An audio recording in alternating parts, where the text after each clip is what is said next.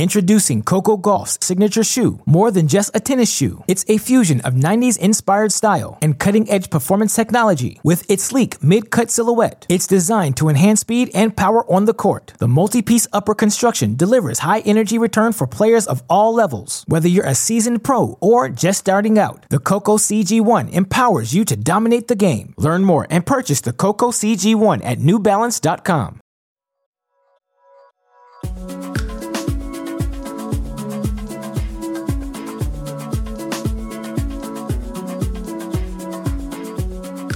Hey everyone, you're listening to the Tennis.com podcast. I'm one of your hosts, Nina Pantic. This is a special episode with Katrina Adams, the former USTA president and the current vice president of the ITF. She's also on the Grand Slam board and she is the executive director of the Harlem Junior Tennis and Education Program. Irina Falconi, my co host, joins us in this episode as we talk with Katrina about everything. I mean, we start obviously with the coronavirus and how that's impacted tennis and the lives of everyone way beyond sports uh, something that's going to be talked about a ton in the coming weeks, especially on this show. But we start with that. But then we get into Katrina Adams' amazing story. She had a successful college career at Northwestern. She turned pro, reached as high as number 67 in singles, number eight in doubles, reached the quarterfinals or better at every Grand Slam won 20 doubles titles before jumping into coaching and then a little bit of TV presenting and commentating before ruling the boardroom. This is somebody that's been on a ton of different boards and committees and just continues to absolutely rule the world. So let's hear from former pro and former USTA president, Katrina Adams. Okay, Katrina, welcome to the tennis.com podcast. It is an honor to have you joining us today. Thank you. I'm happy to be here. Kind of want to start with the biggest, uh, the biggest news these days, which is the coronavirus and how it's affecting all of us um, in large scale form and everyday form. And, and I know you mentioned that you are on self isolation. What is life like for you right now? Oh, let's see. Life is pretty boring right now. Um, being by myself in my apartment where I've been since uh, Sunday night.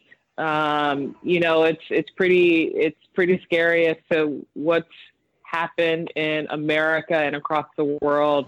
Um, but I was uh, in close contact with someone who contracted the virus at a at, at an event. Uh, found out on uh, Monday or Tuesday that they were actually contaminated or, or had contracted it, um, and I've been in isolation since. Fortunately, I had canceled uh, a trip to Switzerland for my ITF board meeting, uh, chose to come to New York and just do it by phone prior to any knowledge of, of what is what has transpired. So actually, I've been home since uh, Sunday night. I was up at 3 a.m. on Monday on the call, you know, to uh, Switzerland and for the next two days, and and so it's just been uh, it's been quiet around here. I know you have a bunch of different job roles, especially when I was trying to figure out and research your life story. But one of them that stands out to me in this time right now and how things have gone in tennis in the past week is a VP at the ITF. So were you involved in that big decision to, to cancel tournaments? Well, we did have, as I just mentioned, we had a board meeting um, that was in Switzerland on Monday, Tuesday, Wednesday, of which I participated by phone. And yeah, the world of tennis is, is kind of turned upside down as the world of sport has. So, you know, following a lot of the statements, you know, Indian Wells was the first tournament to close, and then Miami, and then both tours made statements of uh, stopping events uh, we made the decision to postpone uh, Fed Cup finals, which is uh, was to be played in Budapest for the first time uh, the second week of April. And that's postponed um, to a later date. And from an ITF perspective, with uh, the other many other hundreds of events that they operate around the world, all of those have ceased as well in conjunction with uh, the ATP and the WTA tours. So I know that um, obviously Italy is in just a state of crisis. Um, we have to mention that, and I know China was one of the first places to be affected by it. But here in America, did you ever feel like no chance it can be that bad? Like, were you ever thinking like, no way is this really going to actually affect the sports world, or were you in a sense of, oh my gosh, this is really about to happen, and a bunch of tournaments are about to be canceled, and a lot of people's lives are about to be affected? Well, you know what? I'm an optimist and always think for the think for the best, but I'm also a realist um, and I'm literal. So when this really started to unfold, you had to think that it was only a matter of time that the sports world was affected. I think initially, you know, what we were looking at was the upcoming uh, March Madness events when they started saying that people shouldn't be in, you know, bigger crowds, et cetera. And then you started looking at the NBA, and then you realized that it affected more than just those arenas. It affected all arenas, and it wasn't so much um, just about the fans and attendance, but what about the athletes and the players? They're the ones that are breathing all over each other, you know, every second of the game almost.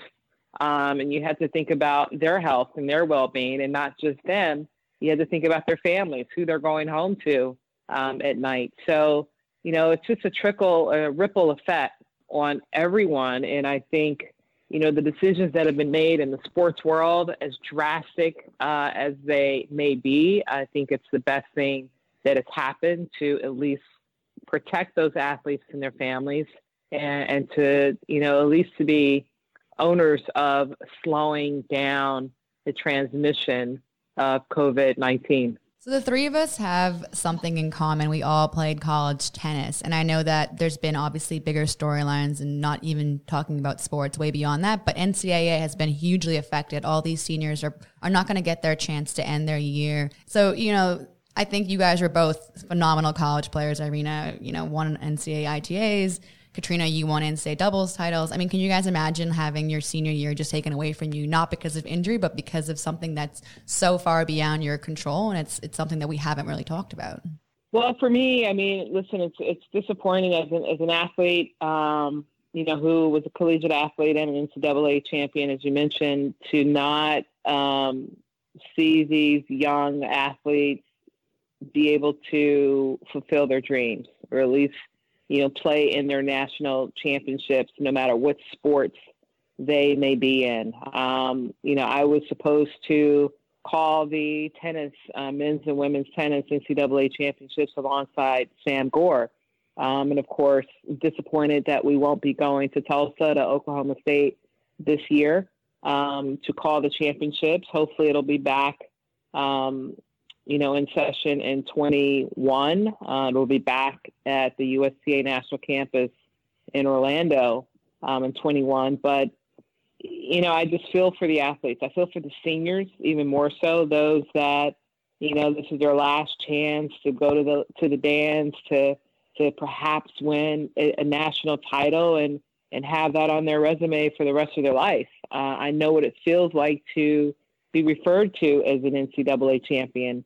And, you know, I, my heart goes out to not just the athletes, but the coaches, the institutions, and the families, you know, everyone who's poured their heart and soul into getting these athletes uh, to the best position possible to perform at their best to have a chance to, to win a national title. Introducing Coco Gauff's signature shoe, more than just a tennis shoe. It's a fusion of 90s inspired style and cutting edge performance technology with its sleek mid cut silhouette. It's designed to enhance speed and power on the court. The multi piece upper construction delivers high energy return for players of all levels. Whether you're a seasoned pro or just starting out, the Coco CG1 empowers you to dominate the game. Learn more and purchase the Coco CG1 at newbalance.com. Hey guys, we're here on the tennis.com podcast with Katrina Adams, and we're talking to her today on how you can not only be a legend on the court, but also in the boardroom. Keep listening. I'm curious how you made your transition. So now I'm gonna, I'm gonna flip over something a little bit less depressing. How you made your transition from you know you were an established college player to join the pro tour. What was that like for you? You know, I think everybody's different. I think it has a lot to do with personality. I think it has a lot to do with who you are surrounded with. Uh, it has a lot to do with, uh, you know, your abilities. Um, you know, I was very fortunate. Uh, you know, my first, I, I, was able to play the, uh, you know, the pro circuit and the challengers. Um, you know, the summers of in between my freshman and sophomore summers of college to to really elevate my ranking and get some results and you know probably play one or two during the school year if it was uh, on a christmas break or something like that to be able to add points and, and get my ranking up. Um, you know when i turned pro i actually took the fall quarter off of my junior year um, as an amateur um, to kind of try it. And and it wasn't so much about trying it to compete to see if i if I could succeed. But, you know, as a kid, you're used to playing tennis all day, every day, you know, every weekend there's a tournament in the summer. Every week there's a, there's a tournament, but then once the school year came back, you know, there was some kind of normalcy, and and so as much as I love to travel and as much as I love to compete, I wasn't certain that I wanted to be able to do that week in and week out um, throughout the year and because I'd never done it, I'd only done it, you know, for the eight weeks in in the summer, and then you go back to school, and and it is what it is. But um, I had an agreement with with um, Northwestern University and my coach um, that I would take the fall off, play as an amateur, meaning that whatever prize money I may have won, I only was able to accept my expenses, uh, see how I did, see if I was able to get my ranking up, um, if I was able to get my ranking up to to be on the main tour in the following year, which which started in Australia, then I would turn pro. Um, if not, and and I didn't really enjoy that every week, I'd come back to school in January and never have the conversation again and, and finish out my my college career. Um, I was lucky did well in the fall, continued to rise, get my ranking up, uh, got direct entry into the Australian Open. And for me personally, that's when it was time to turn pro because I was on the main tour, I was in the main draw, and I had opportunities to get in more tournaments throughout the year. Um, I didn't want to turn pro just playing uh, challengers or pro circuit events where I was scraping week in and week out to maybe make a thousand dollars on those lower lower uh, tier tournaments. Um, I needed to be at the big dance, if you will, and to make sure to to show myself that I belonged and that I had a career ahead of me, and, and that was my transition. And um, I was very fortunate and was able to play for 12 years. To have any career over 10 years is pretty incredible. Um, if you were to give advice to someone that is like coming on the tour, um, just one small, I know I'm sure that you can give dozens and dozens of pieces of advice, but what's one thing that you'd probably say to really focus on, or what's one thing that really worked for you for your career? Well, you know what? You're always saying, would you do things differently? Um, you know, I, I probably wouldn't change anything because then my my life experiences wouldn't be what they what they were or what they are. Um, but you know, my first advice is to stay healthy. You know, to to do the proper training, to eat right, do what's necessary to keep your body 100% at all times. Um, and there are going to be days that you're not 100%, but you have to be wise about how you push through certain injuries or certain illnesses so that you do have longevity in your career. Um, tomorrow's never promised, not with life or not with injuries and and you have to be prepared for for when those um, when things don't go well you know or or when you lose 10 matches in a row which is 10 weeks on the tour.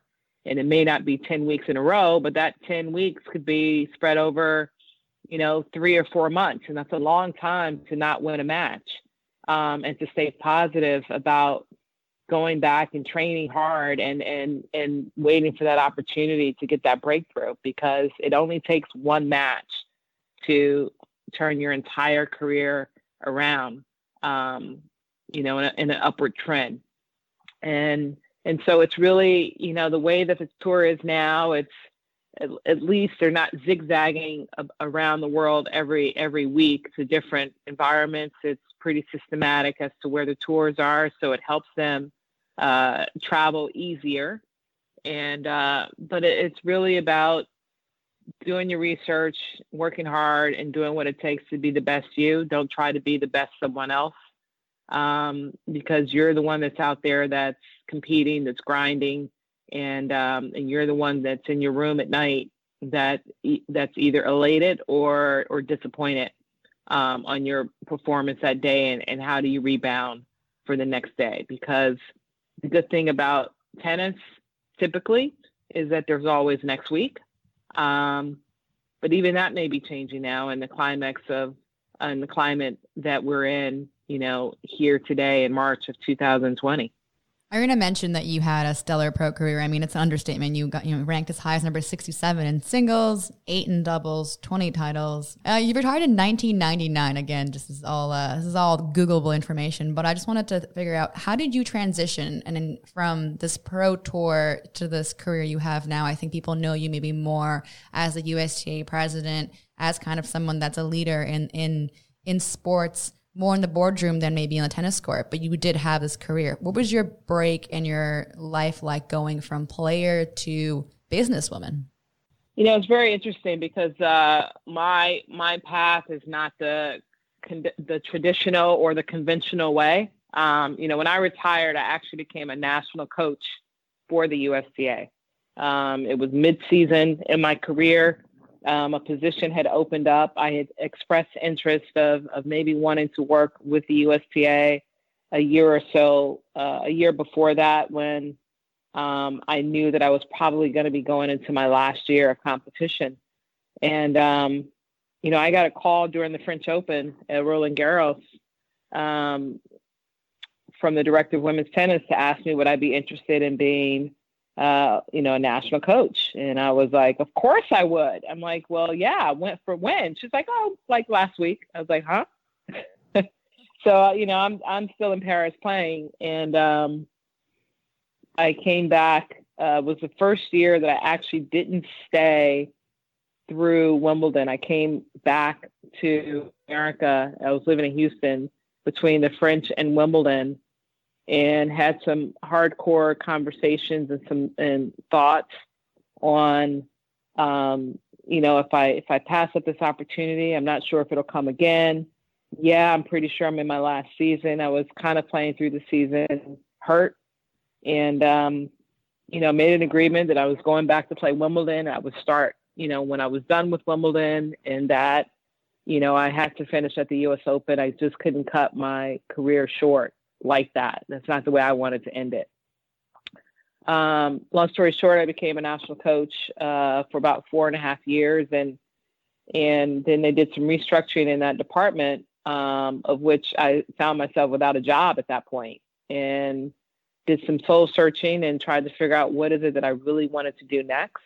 Um, I studied communications uh, at Northwestern, and always wanted to broadcast, be a commentator. I'd done some guest commentating in my career at various tournaments.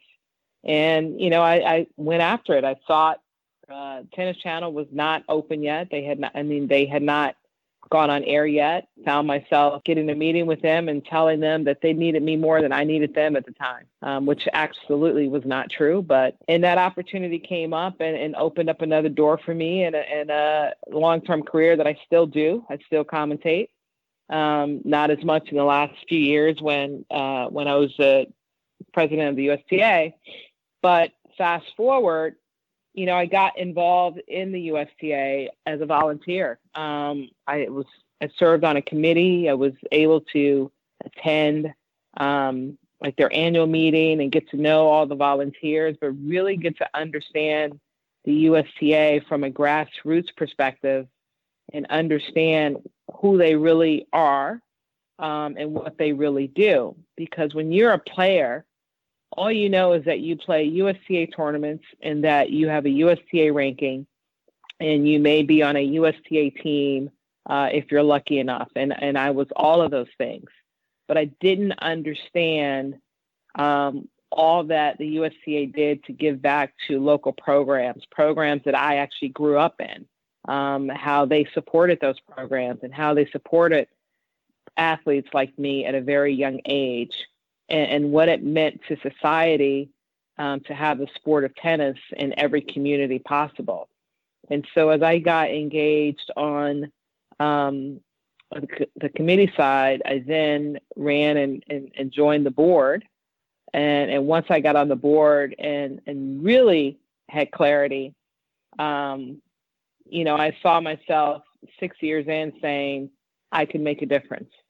And for me, everything that I do or try to do is to make a difference and, and, and have an impact on what it is that I give my time and energy to.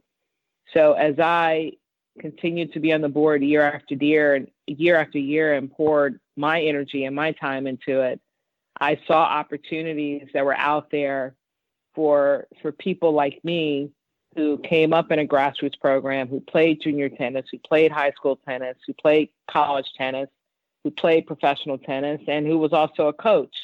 I understood the lingo of millions of people and hundreds of thousands of people around um, the US and felt that I could relate to them and could communicate with them, but also speak for them. And, and that was really how it manifested for me to uh, ultimately want to be uh, the leader of the USTA, of which I then became um, the president, chairman, and CEO in, in 2015. Well, dang, that sounds like a pretty stellar career past your pro career. That's awesome, Katrina. Just, I mean, I just want to take time to just congratulate you. That's a pretty amazing in so many fronts. And yeah, it's been it's been pretty amazing just hearing about how your career has just almost it's it's like fine wine. It's gotten better with age, right? no, absolutely. I mean, listen, I grew up I grew up in Chicago. I grew up in the inner city of Chicago, but I did grow up in a program similar to the one that I'm running in Harlem.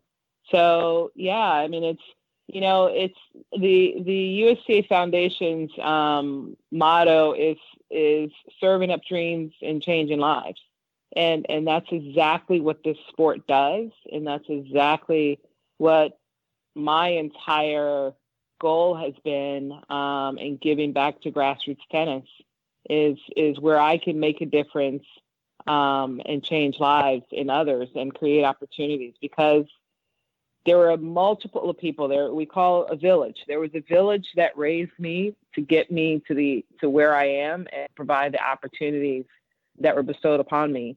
And it's my obligation and my duty to reach back and pull the next generation forward to provide the same opportunities. No, you won't walk in the same footsteps, but you can walk in the same path of success, make it your own success, and make sure that you give back along the way as well.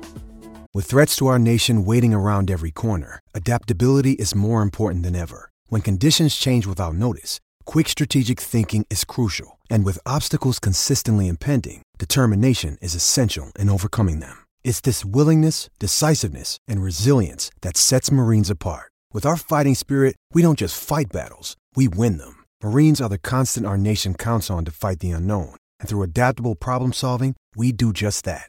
Learn more at marines.com.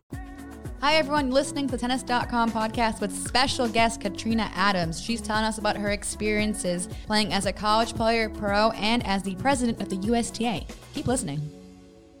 And you're now the executive director of the Harlem Junior Tennis and Education Program. So, was that something that you were working on while you were still at the USTA, or have you totally left the USTA and are now fully in that role? Because it feels like you have a lot of things going on.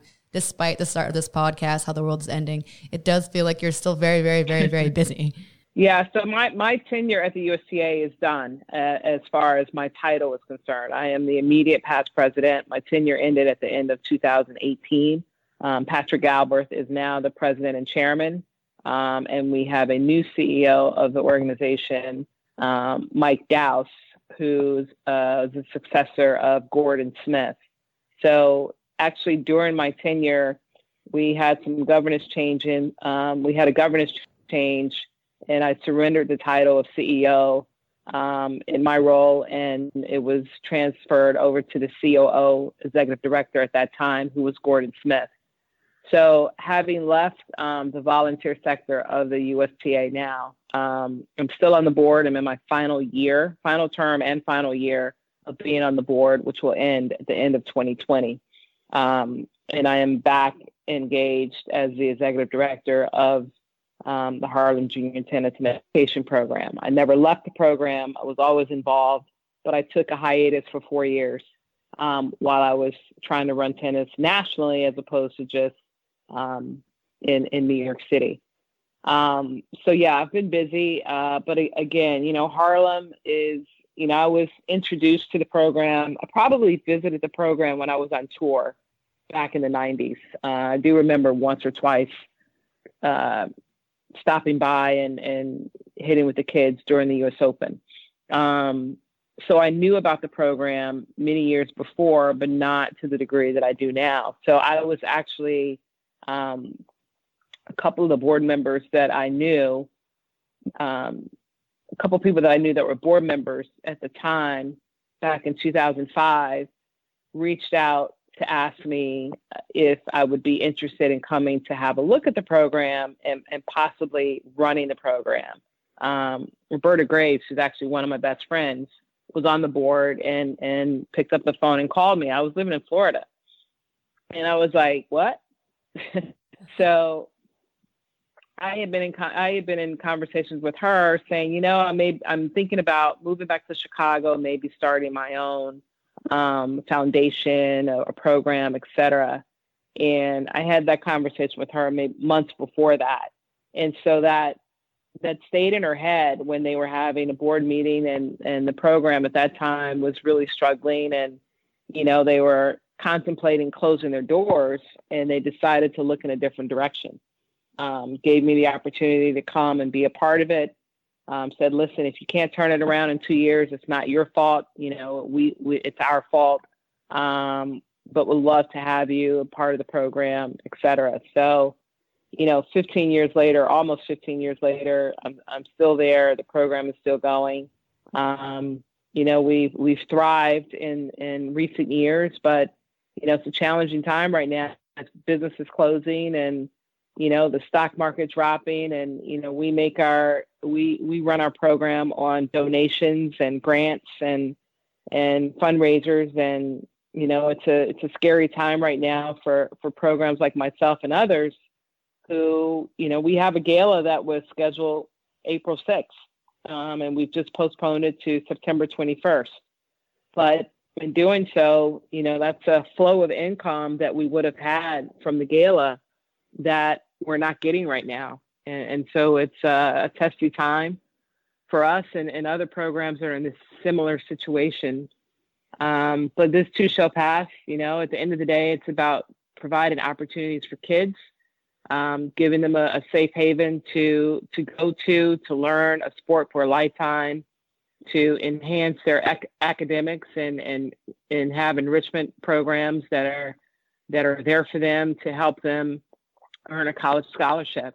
Um, and, and, hopefully we can withstand this time and and um, succeed and move forward. And we'll probably have to have some rebuilding to do, but um, it's because of the kind hearts of, of donors that are out there that keep us afloat, and hopefully that will continue will continue to happen. I do hope that things do turn around quickly and that by September everything is is back on and, and programs like that do manage to get through this. I mean, I, I have a feeling that it'll all by end of 2020. I mean, I'm trying to be positive, but also realistic, like you said in the beginning. So hopefully things do turn around. But I do want to ask you one last thing. And, you know, maybe it's obviously hard right now, but do you still play tennis? yeah, I still get out there a little bit. I've got really bad knees, unfortunately, and haven't taken the time to to get them uh, repaired, if you will.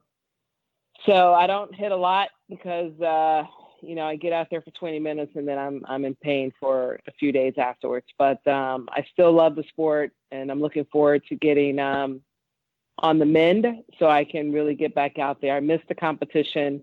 Um, I, I miss the camaraderie of, of just talking trash on the court. I love that. And, um, you know, and I miss beating up on the kids. Walk in as if I can, you know, go out there like I'm 20 years younger and, and, and, and play.